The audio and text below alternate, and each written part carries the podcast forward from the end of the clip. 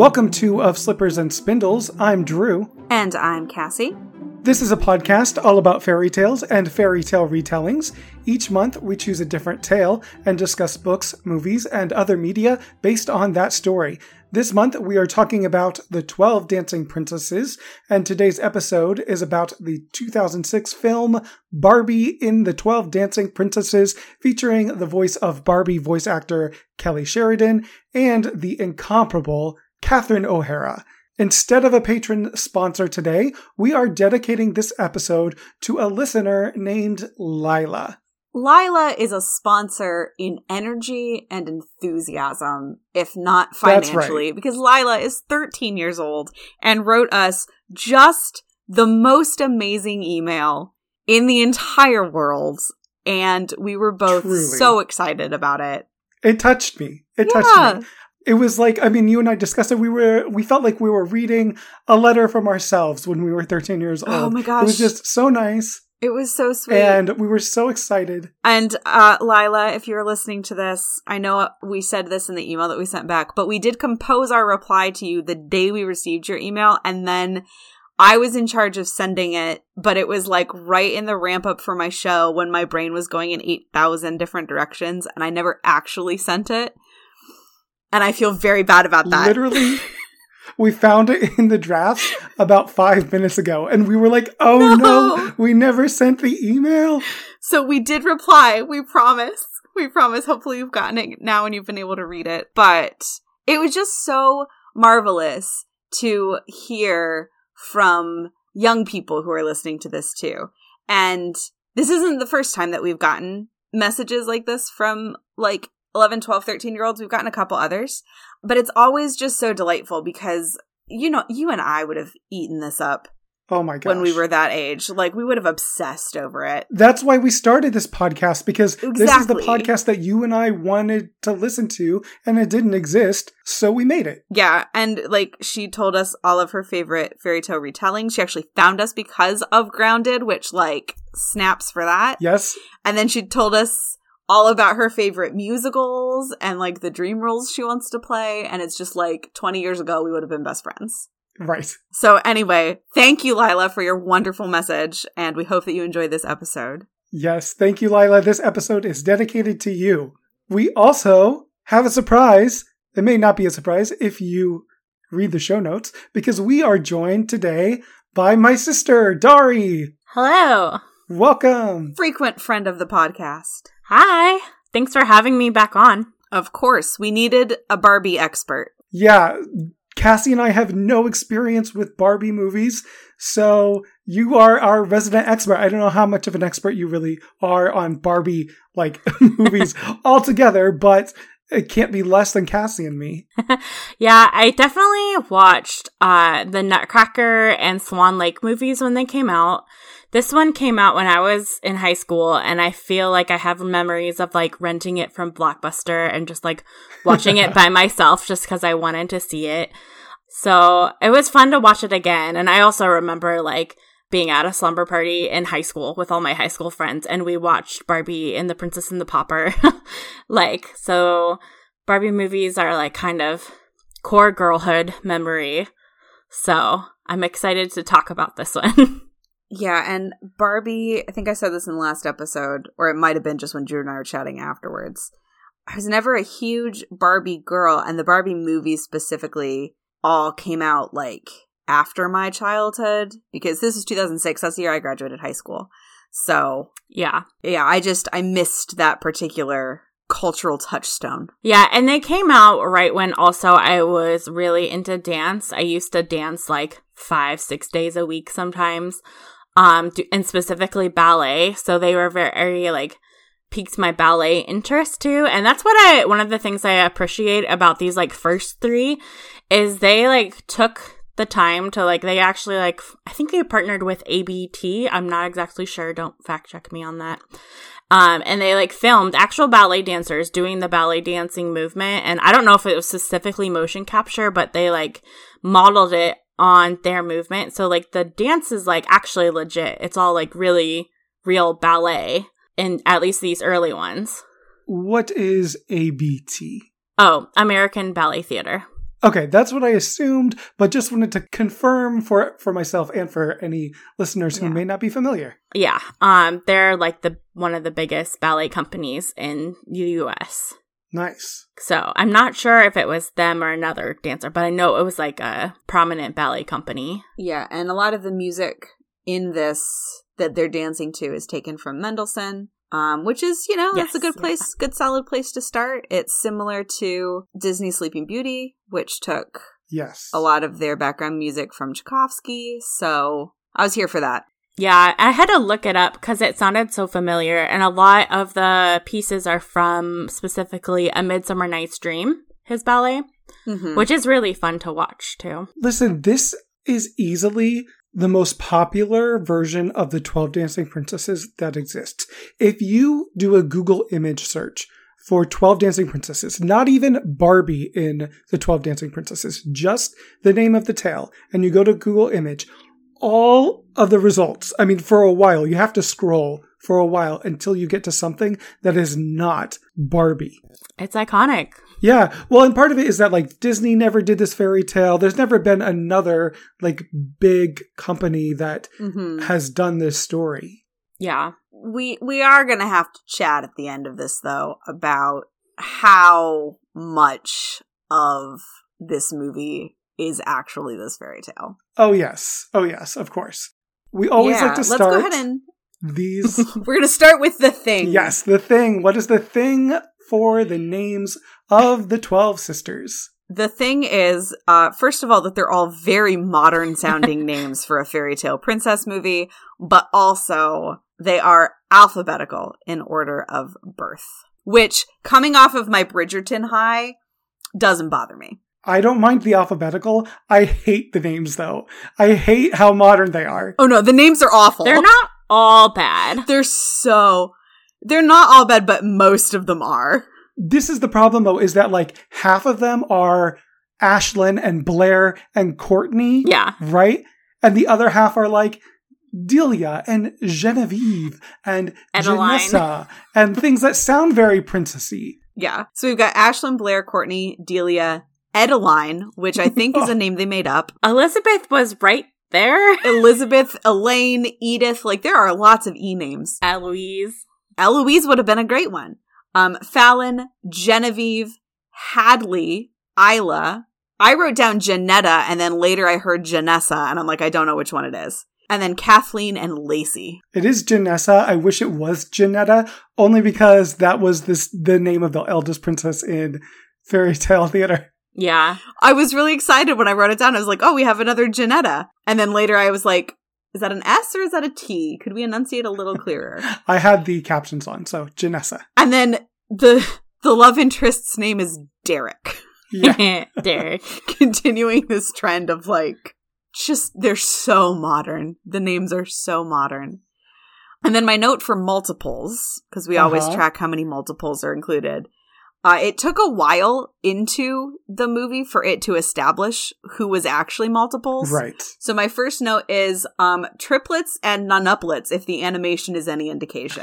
Yeah. Well, and like, then so the offshoot note is my bad there are two medium-sized girls. So triplets, twins and septuplets.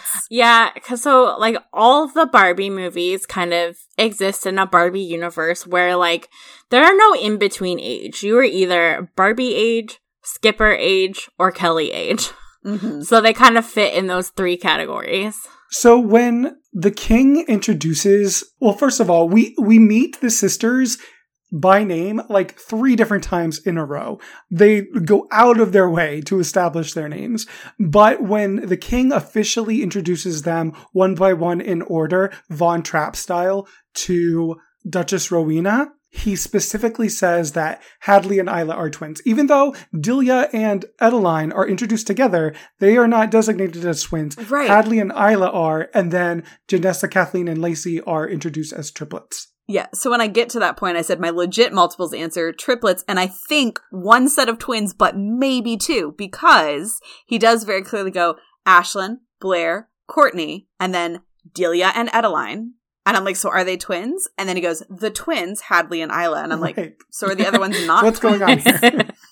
What's happening? Well- so I'm still not so- 100% sure what the answer is. So also in this sequence, I wrote down like what is each sister's characteristic, and I wanted to read them because I think they're very funny. They're Ash- so Go for it, please. Ashlyn's characteristic is the heir to the throne. She has no further personality other than she is the eldest. Then we get Blair, whose personality is she rides horses. That's a pretty good one, actually. Probably the strongest. We Courtney- stand a horse girl. yes. uh, Courtney reads. Delia and Adeline, I don't know. They're just introduced together. They'd have Are no they the further stilts pair? No, that's the that's the younger Oh, twins. that's the other The other okay. twins? Okay. But they're the Uh, I don't ones know. Someone plays croquet, but I don't know. That's these two. That's Oh, Delia yeah, and yeah. Adeline. They're the sporty girls. Fallon, again, nothing in particular. She She's does seem to gravitate towards animals because she's the only one who is like interested in the monkey that's with Rowena. The evil monkey. Then we have Genevieve. Genevieve's personality trait is She's always late, And also she's Barbie. and be. And Barbie. She's Barbie. And And, be- but like in terms of like and loving Derek. And loving Derek. that's not a personality trait. She has Oh. a cat. And then Hadley and Isla, their personality trait is that they are twins. Uh, Janessa and Kathleen, they paint. And then Lacey. One of them is obsessed with bugs. Oh Yeah. yeah, yeah, yeah. Well, you're right. One of them is the bugs. bug obsessed princess who I love and would lay down my life for. and then Lacey is the youngest. Her personality trait is just kind of like her naivete. She's clumsy. yeah. She's clumsy. She falls down a lot, apparently, except that she actually only falls down once, but then references that she falls down all the time, Yeah, even though it only happens one time. of course.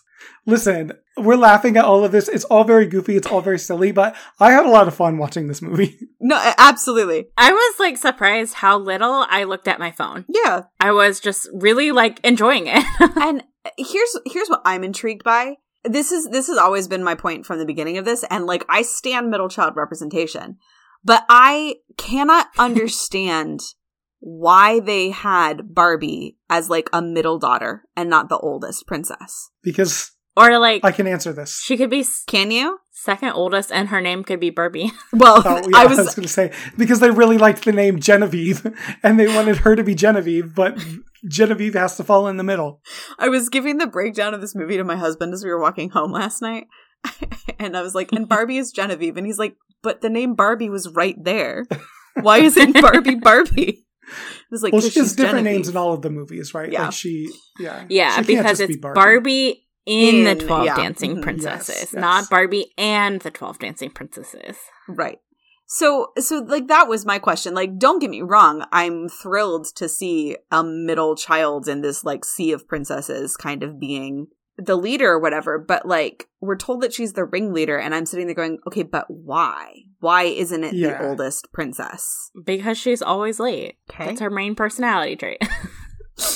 No, I, I definitely agree. Like, there's no reason that she shouldn't. She functions as the eldest both among these Yeah. girls and within the story. They don't like Yeah. use any middle So child was- personality traits, you know? No. And I say that to two women who are middle child within their family. Um, there's things about being a middle child that if you're going to portray a middle child, especially the middle among 12, like Mm-hmm. that dynamic Yeah. is different. And like squarely in the middle too. Yeah. like very squarely in the middle. But it was really interesting because we're going to talk about this a lot more in our wrap up episode. But she is, Genevieve is the youngest of the older princesses. Like there's very clearly a definitive age break between her and the next group because that's when we shift from the Barbie age princesses to, I don't know, I think the Skipper age princesses. yeah. I don't know who's the middle one. Skipper's the team. Skipper. Yeah. And I think that that's really interesting for me personally because my 12 Dancing Princesses novel that I wrote, that is also my focal character, is the youngest princess of the older set. Oh. Mm, interesting. So, so comparing this to mine was interesting because it was like, again, she functions as the oldest princess in this story, yeah. like very definitively. It's interesting that this comes up a lot that like I I think almost in every episode there's been something within that story that you say that like that is in your story as well, Mhm. but you were not aware of these other ones. So there's something about like you know the universality of fairy tales and what we pull out Yeah. of them and all of that. Yeah. And so yeah, so we're we're introduced to the king, King Randolph, who is entertaining this I don't know, footman from like another kingdom who's issuing an invitation. And we see the princesses like run through, and one of them is chasing bugs, and another one is playing games through the main hall. And this visiting counselor or whatever is like, ugh, these girls are having fun and showing personality. How dare they? so we will no longer invite you to this ball. And King Randolph was doing a good job of being like the loving, indulgent father until he heard that comment, and then he did the like, I'm disappointed sigh. And I'm like, dude, don't ruin it. Um, so the king kind of decides that he needs a helping hand with his daughters to turn them into proper princesses. And like in the middle of this, they get the announcement that Derek is here with the shoes. And they all get super excited and they run out and the king's like i don't understand. They're just shoes. And like one of the i don't even know one of the not twins i think turns back and goes just shoes? I loved that line. and it's like what is what is that what is that meant to do? Is that meant to show us that they're girly and frivolous? I think it's like they love dancing so much. Yeah. Because these are their dancing shoes. these are dancing shoes. Dancing, we kind of find out like is something that connects them to their mother too. So like, we That's why the- kind of find that out Yeah. yes. That is left very much up to your personal understanding and interpretation. It's not really outright stated in the movie like i was able to infer that that was the intention Well, I- was like I thought Barbie said at one point when they are told they can't dance anymore, she's like, "But we always used to sing and dance with mom" or something. yeah so there's like little references Yeah. here and there um i think they could have made more of that Yeah, I, but yeah so I feel like with a Barbie movie, they didn't want to explore grief too much. that's valid. That's fair. But yeah, so so Derek comes with his cart and his parrot. My And- note here is we meet Derek, the hunky cobbler, but far more importantly, we meet his parrot, Felix. Felix is the best part of this movie. I genuinely laughed out loud at several of his lines that I will note along the way. I love Felix. And this is like a classic Barbie movie trope is there's always little animal sidekicks because you know when you get the Barbie doll there has to be like Mhm. an animal with it. So there's several always several throughout the movies. Yeah, so Genevieve has a cat named Twyla, yes, I love Twyla. and Derek has a, a parrot named Felix. I wrote that down as well, though, that like these animals are only here to be like the little plastic toy animal that you get with Yep. the doll. Uh-huh. I have a note later that says, I have my doubts that the monkey versus cat subplot is necessary. you were right. you are correct. And yeah. the answer is it's not. It's not necessary at all. Um, but Derek and Genevieve are making eyes at each other, obviously, and Derek put the most time and energy into Genevieve's slippers, and he saves them for last to give to her. And all of her sisters who are watching are like, "He's cute and he likes you," and she's like, "No, he doesn't." And they're like, "No, he does. Very obviously. he definitely does." And she's like, "I don't think that's true." And they're like, "Do you, is it because he's not a prince? Is that what bothers you?" And she's like, "No, of course that doesn't bother me at all." But she insists the whole movie. She's like, "He doesn't like me," and I'm like, "Girl, girl." so obvious. Everybody else's slippers are like a solid color, and yours have like Yeah. quilting and jewels and flowers on them. So the king kind of decides he needs help with the daughters, like you said, to make them proper princesses. And so his cousin is summoned. We meet Duchess Rowena. This is our villain, voiced by Catherine O'Hara. And she has a monkey sidekick named Brutus. She shows up, and my note is, "Ah, hello, the villain," because there's no subtlety in this whatsoever. no, no, no, no. But I love that. No, it's great. It's great. But the way that they get around villainizing the the king in this is to let the king be this loving father and literally introduce a brand new character to take all of his villainous parts of the story. yes, you're right. Yeah. Well, and like at a certain point, I was like, I feel like there are not a lot of high stakes here. The girls were just mad that they were being like told what to do. Yeah. But then she starts poisoning the king. I'm like, okay, all right. yeah. My, This my is note- serious now, now. we've got now we've got a bad guy. Are Yeah. we murdering the king 20 minutes into this movie? And the answer is kind of, yes. Kinda, yeah. yeah. so And Rowena, at one point, at one point, the king is talking to Rowena, and he says something like, "I just worry about them because someday they will be responsible for running the kingdom." And I'm like, "Wait a minute, all twelve of them will be Right. responsible? I, ha- I for have running the written down king- too. I'm like, oh, okay. How does this monarchy work?" However many kids you have, your kingdom gets divided up into equal shares, into like 12 parts. 12 parts. like a clock.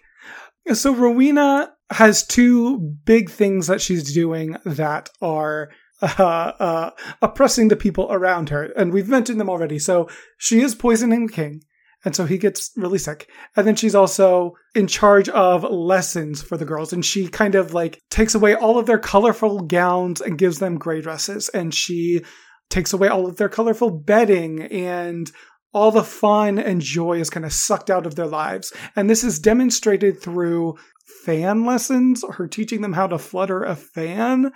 This was the oppressive class that we watched them suffer through. hmm And at one point, she goes, "No dancing and no singing," and I said, "Ah, yes, Barbie by way of Footloose." I, I didn't even write it down because I was like, there's no way someone doesn't mention Footloose here. Footloose. But also, like, any princess etiquette is typically going to include learning how to dance. so Right. that was yeah. a bit of a reach. But they it's they take they take joy in it and that must not be allowed. And so it's like it's the triplets' birthday. Mhm. And so they're doing this like beautiful little birthday routine and she storms in in case you weren't aware she's the villain. And she's like, "We do not celebrate birthdays until you've earned celebrating birthdays. I don't care that you're 5." And so for their birthdays, the girls receive books. They all receive the same book every time they turn, what, five or something? Six? Yeah. They're, they're very little. And each, the, the book is always the same. It's about this dancing princess who found a portal to a magic world with silver trees, and there she could dance. And she could go there for three nights, and then the world closed itself off to her, and she could never go back again. This sounds familiar to me.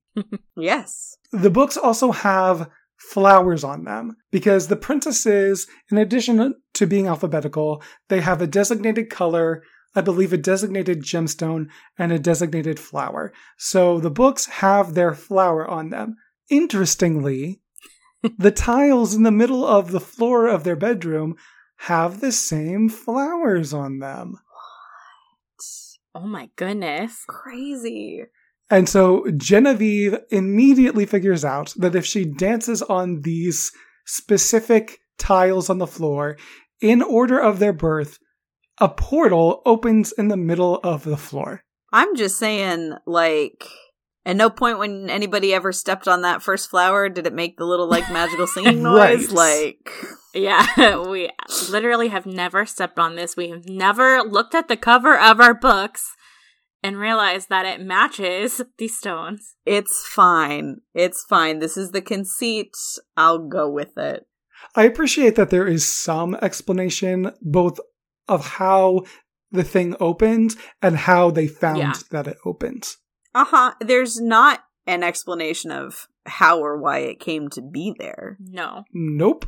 Um, but yeah, they go into this magical pavilion that their mother described in this book. And it's really fascinating to me that there is nobody else there. This is not like other versions of this story that we've looked at where there's like a midnight court and there's like fairy princes. Like there's nobody there. It's just a magical underground pavilion. Yeah. Well, and they're excited because they're like, oh, we can dance here. We can't dance up in the real world, but we can dance here. So that's what their motivation to dance all night is because they can only dance Mm-hmm. in that area.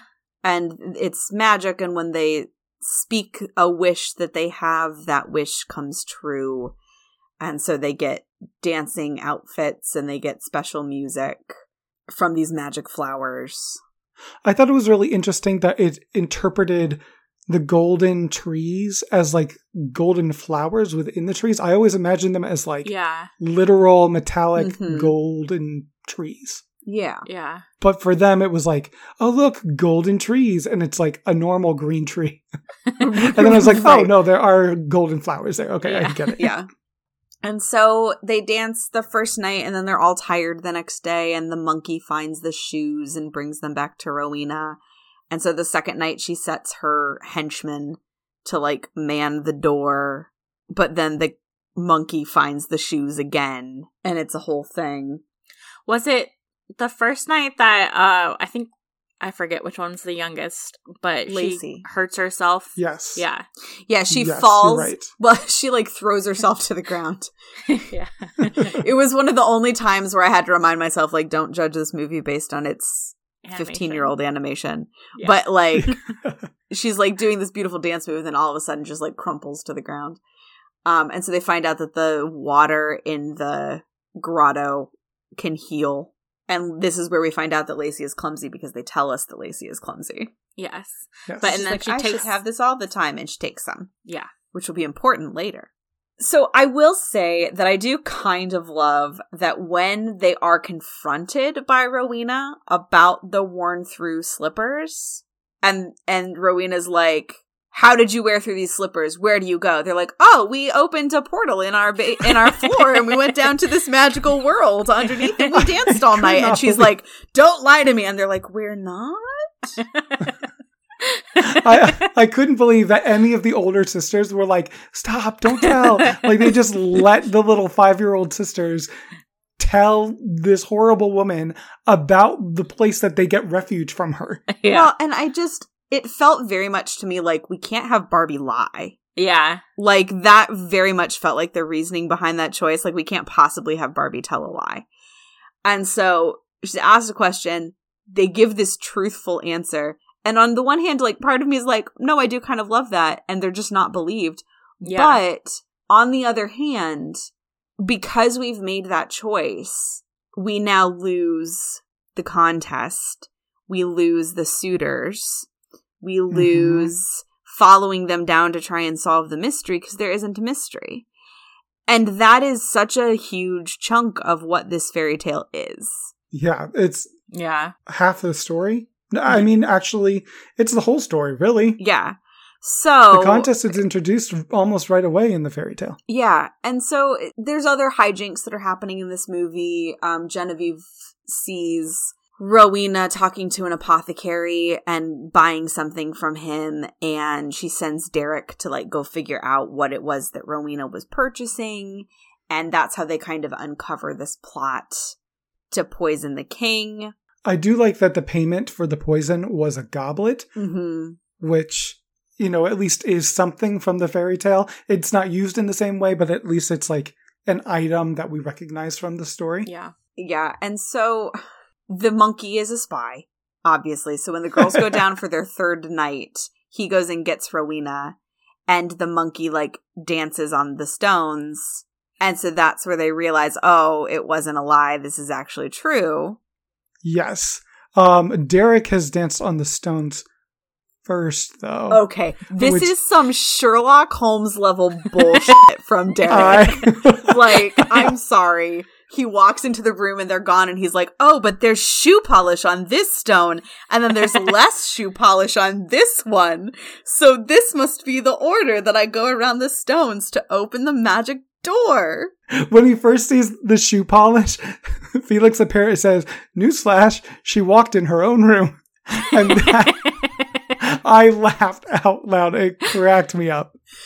But I'm just sitting there like, he's not even gonna find the book and read the book and use that. Yeah. Like, Oh, that that option, which would be so much more believable, was right in front of you. But no, it's like, hmm, no, I'm going to track this forensic, like, I'm going to use forensic like- science to figure the out polish the. is strongest here. He has also seen Barbie Genevieve do the dance in the garden. Their mother's garden has the same like tile formation. So he sees that. So he sees the shoe polish and, then- and then he's like, oh, the dance. And then Felix the parrot again says, my, weren't we paying attention? Which I like that like we kind of call out how ridiculous it is that he saw this dance once and can immediately replicate it. Well, and then, like, my other thing with this, with Derek and with Rowena, when she comes and she does the same thing to open and, and go down into the magical world. How do they know to twirl? The magic step that actually opens the gate is that on the last one, you don't just step on it, you have to spin three times. How do they know to twirl? Well, Derek saw her do the dance. Right, I'm and he sorry, I forgot remembered the eidetic twirl. memory Derek over here. And the monkey, the monkey has seen the dance as well. And I don't think Rowena does the dance, right? I think the monkey does the dance. And monkey see, monkey do. Drew, no. Oh my gosh. Absolutely not. And this was like, listen, I went into this movie going, okay, this is a Barbie fairy tale. There are some conceits that I'm just going to have to accept, and that's fine. I do that. It's okay. This was the first point where I went, nah, Barbie. Nuh-uh. I'm sorry. Sherlock Holmes Derek over here. I don't buy it. I loved it. but in the way that, like, you know, it's so terrible that that's why I loved it. So Rowena goes and follows them down to steal a. f- She steals a flower, and then she goes back up, and then she smashes the magic tiles, which Yeah. cuts off this magical land from the real world and traps. That's pretty dark. I know yeah. traps all the princesses and Derek and the parrot in the underground world. And then she goes and has the king enact the royal 25th amendment and uh, turn over control of the kingdom to her until he's recovered. And meanwhile, the sisters, first of all, realize that if they leave, they won't be able to come back. Because in the original story that they read in the book, the land vanished after three nights. So they, they connect that dot. And then they're like, oh, no, we gotta go back. We gotta go help our dad. Because Derek has revealed the, the plot to poison the king. And so how are they gonna get back? Genevieve very conveniently realizes that once again, the floor tiles in the pavilion match the floor tiles in their room. So uh, she starts to do the dance, but it, it doesn't work. And I thought, like, for sure, I was like, oh, it's going to be in reverse order because they're going back Yeah, up. me too. That's what Like- I also thought. That is so smart. I didn't even think of that. I was like, oh yeah, they're gonna have to do it backwards. But no. But Yeah. No, It's No. the two people have to dance it together. for no reason. This is not explained. The only reason is to get Um, Genevieve and Derek to it's dance so together. that Genevieve and Derek can dance Uh-huh. together, Drew. hmm well, and because that goes back to, like, their whole, all the ballet being correct and all that is they have to have a pas de deux at the end. So they need an Oh. excuse for that pas de deux. Because, like, there's a very iconic one, and then Barbie has the Nutcracker, too. Whereas, like, Barbie just inexplicably becomes a sugar plum fairy so that they can do the sugar plum fairy deux. Gotcha. It checks out logistically. It does not check out within the story. yeah. That's valid. That's 100%. 100%. But they emerge in like the dancing garden. Wait, wait, wait. We cannot skip over. All of the princesses have to do the dance as well. And so they're doing the dance, and there's not like a staircase. They just like kind of fly up as they do the dance. But my favorite part is that Twyla cat is also doing the dance and flying up with the, the sisters.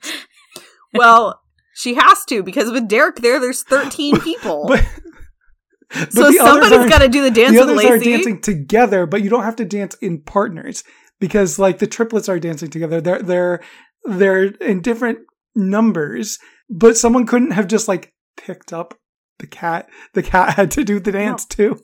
the cat had to do the dance too. But yes, they emerge up in the garden because again the tiles are there in the garden. Yeah, yeah, yeah. And then I know that you've got a note about this line because I have a note about this line where they're like, "We'll defeat Rowena with the power of 12. And Felix the parrot says to Derek, "What are we invisible?" And I went, "Ha! I see what you did there." Again, I genuinely laughed out loud. Great note about the invisibility from the original fairy tale. I also Uh-huh. still want to know what the power of 12 is. That is not right that has That's not a thing. never been mentioned before this moment. no, you, and you could very easily introduce that earlier into the dialogue. You know, the concept that the Yeah. sisters, when they all work together, they can do anything. But no, we just threw it in here. No, just here. And so they have to like they come up with this elaborate plan because Rowena, with the power of the crown and the power of the magic flower, has like summoned a guard to keep the princesses out. And she's like, if you see the princesses, you will arrest them for treason because they weren't here when their father signed the Royal 25th Amendment. and that's treasonous. How dare they not be present when we didn't even try to summon them? Yeah. And like Desmond is there, and so the girls come up with this elaborate plan and they break off into groups to like lead the guards away. And eventually they like lock Desmond in a room and like they put a bar over the door. And then later he just like busts out of it. like, how? Doesn't make any sense. Yeah. But Genevieve and Derek ultimately arrive right after the king has drunk the last drop of poison and seemingly dies. Rowena uses the wishing flowers to make the suits of armor protect her because all of the guards are gone. And of course, Genevieve and Derek have to work together to fight these suits of armor. and then, of course, right as they complete this task, Lacey is brought in because she got caught. But she was coming in because she took this magic water from the pavilion and she's going to use it to save her dad. Mhm. And then Rowena's like, I'm gonna make you dance forever with the power of my magic flower. And then Barbie pulls out the fan and fans the magic spell back on Rowena. And I'm like, cool, is that how magic works in this world? At least it's like a little bit of a callback. Like A a- little at bit. least the fan appeared earlier in the movie, Yeah. but A it was really bit. weird. It was She real just uses- strange. And so she and Desmond dance away into the night. hmm We're Never to be heard seen from again. And we cure the father, and then he's like, My daughters can be whatever they want. And what Genevieve wants is to be married to Derek. Yes, and And she's not late this time. yes, she arrives to the wedding. She says, "I'm finally on time for something." That's literally. I mean, they use that to establish her character, beginning, middle, and end. This is her defining trait. Yep. And Derek and Genevieve dance their final dance, and presumably live happily ever after. Yeah. Ruling their one twelfth of the kingdom. Ruling their one twelfth of the kingdom. And so my final note is it is 12 Dancing Princesses, but, But also, is it? Yeah. Because you have 12 princesses who open a magic door in their bedroom and go dance in a magical underground land and wear through their slippers. But that's it. Yeah. The rest of the original fairy tale is not there, and the rest of the story that we get in this movie is completely different. Yeah, I'm trying to think of like a Disney movie that changes the story this drastically. I think Tangled and Rapunzel, maybe. But, But even they then, I kind think of bring it back has- in the end. Yeah, exactly. I mean, Frozen. They just kind of meander in the. Well, Frozen doesn't count because Frozen is not a retelling of the Snow Queen. Uh, well, Who saw that coming? Everybody raise your hand. If you've got your Of Slippers and Spindles bingo card that I'm sure you've created at some point, here's the thing is the free square in the middle, I was just going to say that. but one of the other squares is definitely Cassie pointing out that Frozen is not a retelling of the Snow Queen. hmm Shall we talk about our criteria? Let's talk about those criteria. All right. Our first criteria is to characterize the sisters, define their motivations. You know going into this that there are 12 of them, so we need to be able to tell them apart. What do we think about these sisters? I mean, they have hobbies. Attempts were made. This is like the weakest of of the retellings that we looked at this month. This one like is like ranked lowest in terms of this criteria. Uh, there's an attempt, I guess. An attempt But- is made, which honestly is better than some other versions that we did not read this month. So I can give you guys a list of like ones to stay away from. You can mark that off your bingo card as well. yeah. S- So yes, this is the weakest offering of what we've looked at this month.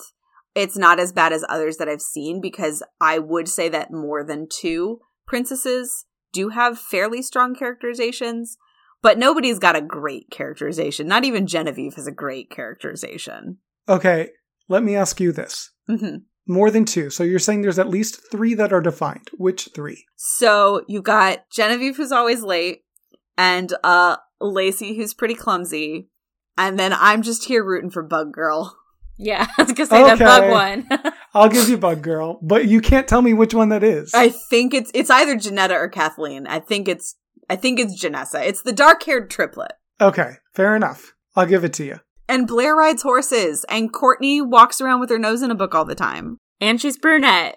And Hadley and Isla are twins, Drew. If I asked you this question tomorrow, you could not give me more than Genevieve, Lacey, and one of the triplets. Valid. Yeah. All right. So I, I would say maybe like half a check mark on this.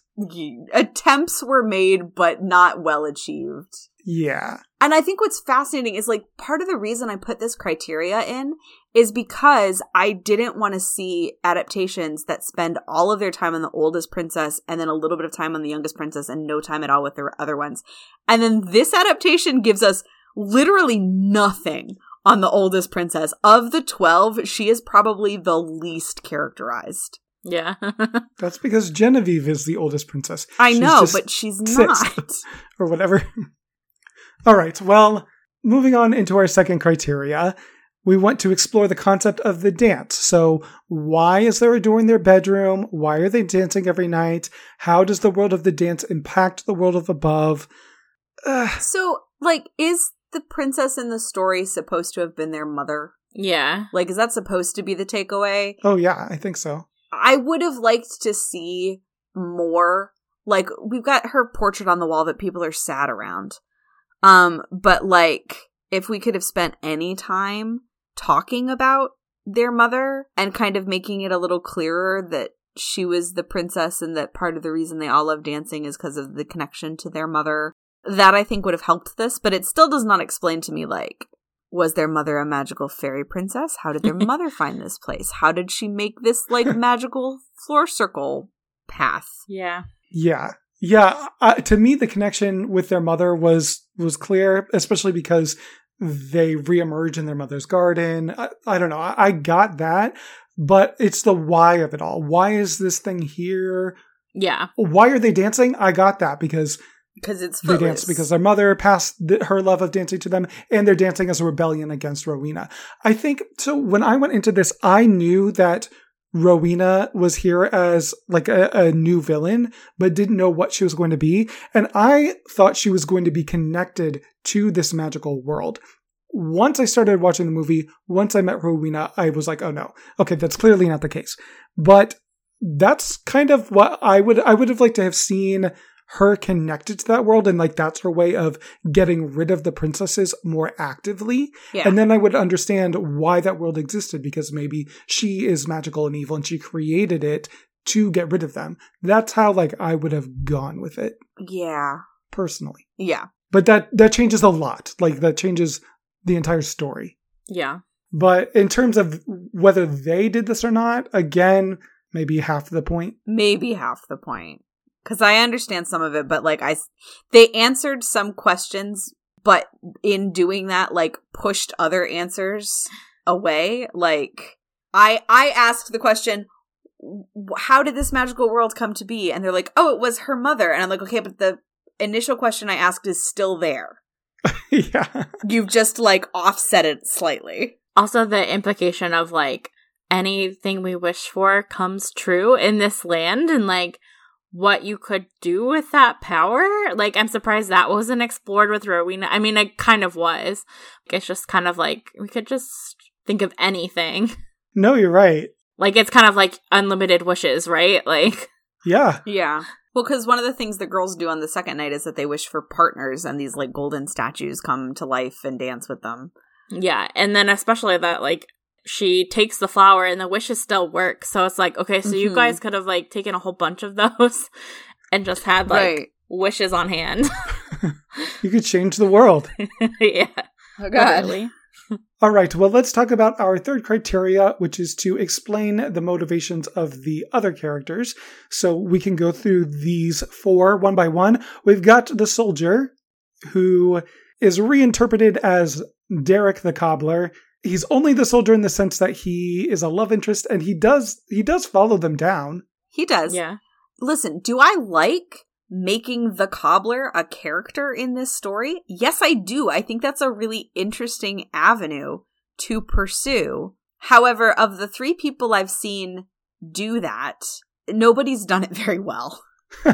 oh no. I do appreciate that with Derek, with combining them, it gives him a reason for um, knowing the princesses Mhm. and following them without their the challenge being a thing. Like so, Mhm. in this movie, the contest isn't a thing, so he wouldn't have a reason otherwise to like know the princesses. Yeah, that's a good point. Yeah, I think that it was that was a clever way to introduce this love interest character. Yeah, I am all for I think every adaptation should say out with the soldier, in with the cobbler. The cobbler should always Yeah. be the love interest because it's a great way to directly connect that male character to the story itself, to the stakes, to the princesses. He's immediately involved in a way that this random soldier is not at all. Mm-hmm. yeah, So that's my opinion. Okay. But uh, I mean, I think he's explored fairly well, even if he functions a little differently. He does function differently, but I think I think Derek is fairly well characterized because he's the only male Yeah. character in the story other than the king. Yeah, Like yeah. he's the Yeah. only like love interest. Nobody else gets a love interest. Well, speaking of the king, he is next on our list. He's there. hmm yeah. He gets like sick immediately, so like He introduces a villain into his castle and then is like immediately out of the story. that's true. Yeah. Uh, because again, I think they didn't want to make the villain. They didn't want to make the dad the villain, so they split that character into two, and so they Mhm. have good dad, and then they have Yeah, the villainous parts in Rowena. And in order to prevent good dad from being able to like step in and stand up for his daughters when things go wrong, they make him sick and on the verge of death the whole movie. Yeah. So he's there. Yeah, I'm fine with this for the king. I will say though that like the villainous aspects being put into Rowena instead, she does not actually do any of the bad things that the king in the fairy tale does. yeah. She locks them in their room. Okay. Well, welcome to being a parental figure within a, a story. Uh, But you're right. Like she is the villain for this Barbie movie, but she's not villainous in any of the same ways that the original story were because those elements have been removed and reworked. Right. Yeah. Right. Our third character here is the woman in the woods. Who? Does not exist. Felix? I accept that. yeah, no woman in the woods. There is no woman in the woods. There is no contest. There is no invisibility cloak. Like that aspect is not present anymore in this version. And then also the mystery princes of the underworld. Again, not really present. They are statues who come to life.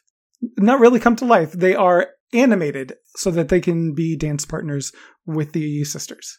Yep. Which I feel like that could also like if this were not a Barbie movie, that is something that could be kind of creepily explored. I feel like if this weren't a Barbie movie, there are a lot of like dark elements to this that you could go really like into. But you know, it's Barbie, so they didn't. So, Chase, my husband, and I have watched at one point one of the Frozen shorts where Elsa has a cold. Yes. Oh, yeah. Every time she Frozen sneezes, fever. she creates the little like mini snowmen people. Snowgies. And that freaks my husband out. He's like, We're not talking about the fact that Elsa can just create life By when sneezing. she sneezes. Yeah. He's like, That is some dark crap going on in this movie that's just not addressed at all.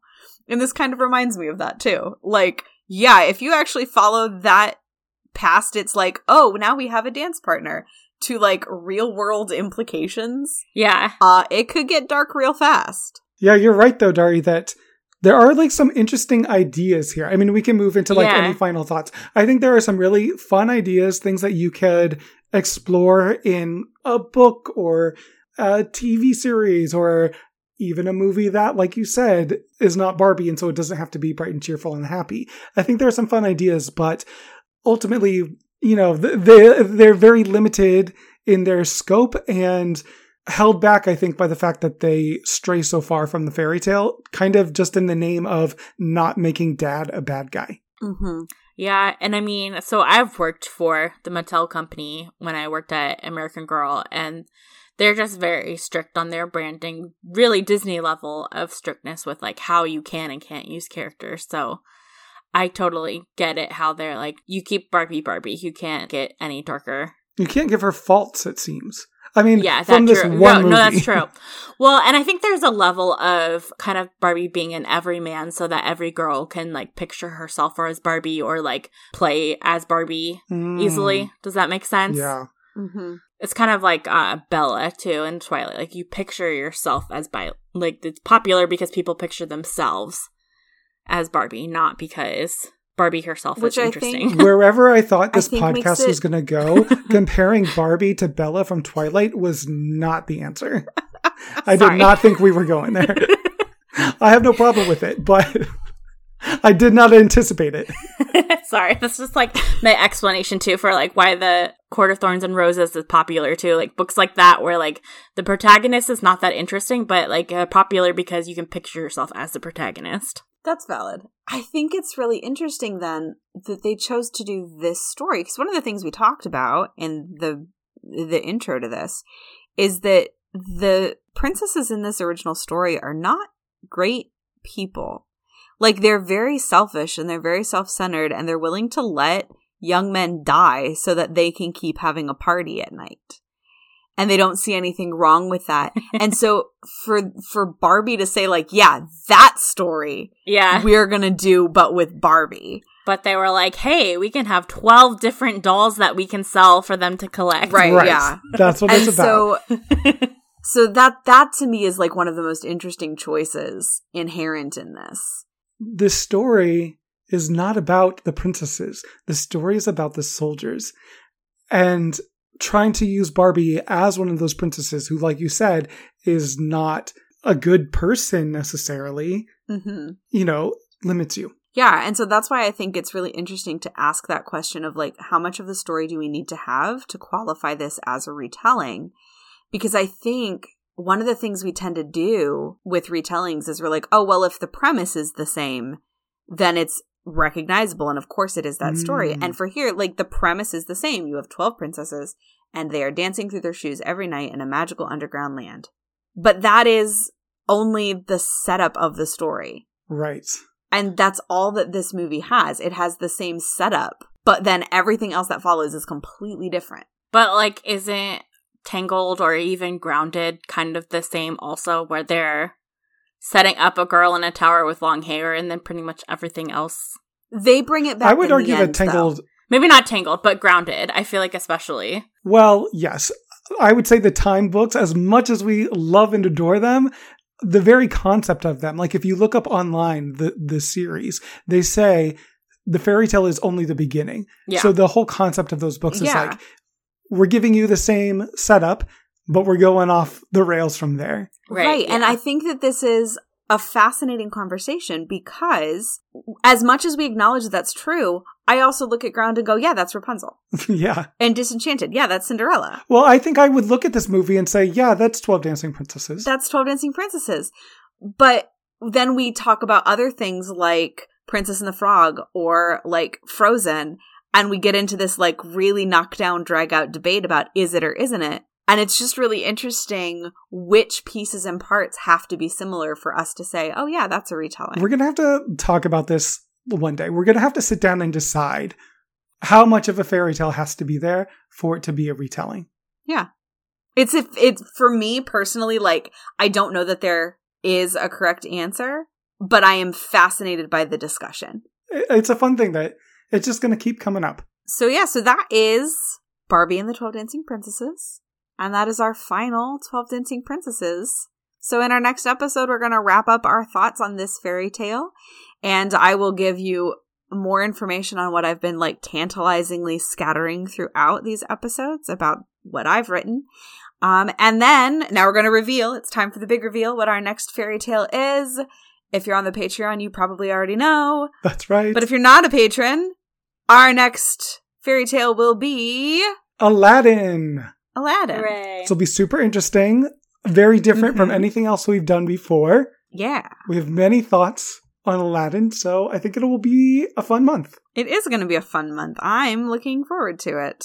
Well, Dari, did you have any other final thoughts that you wanted to share on this episode? Uh, no, I don't think so, but thanks for having me back. This has been a lot of fun. yeah, thank you for joining us. You brought some insight that I think Cassie and I would have definitely missed, um, especially involving both Barbie and ballet. So thank you for being here. Yeah. Exactly. Yes. Thank you so much. It's always fun to have guests. It is. Shake things up. Again, we want to give a huge thanks to our super fan Lila for being Thank you, Lila. part of the community of, of Slippers and Spindles and for everyone who's listening as well. We love that you like to hear us talk about these things and we love interacting with you. You can find us all over the internet. If you're financially able to support the podcast, you can do so through Patreon uh, by going to patreon.com slash of slippers and spindles.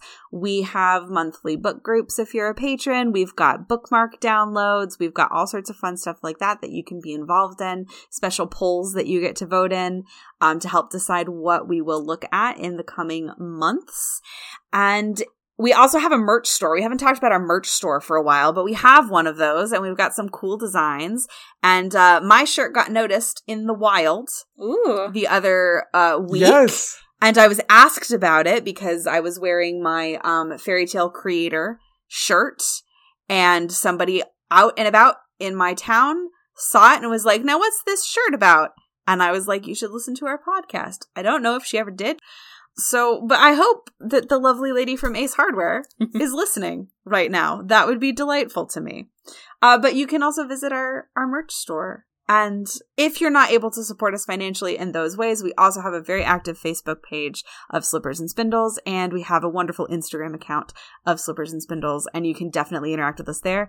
And as we've said a lot in this episode, if you want to send us an email with all of your thoughts, please do. We love getting those. We love emails. And of course, you can always make sure you are subscribed to the podcast. Tell a friend about a podcast. That's the best way for other people to find us. And you can leave a review in Apple Podcasts and Spotify because listeners like to hear what other listeners think about podcasts. I know I do. So, thank you all so much for listening. We will see you on Sunday to talk about Aladdin. Bye, friends. Bye.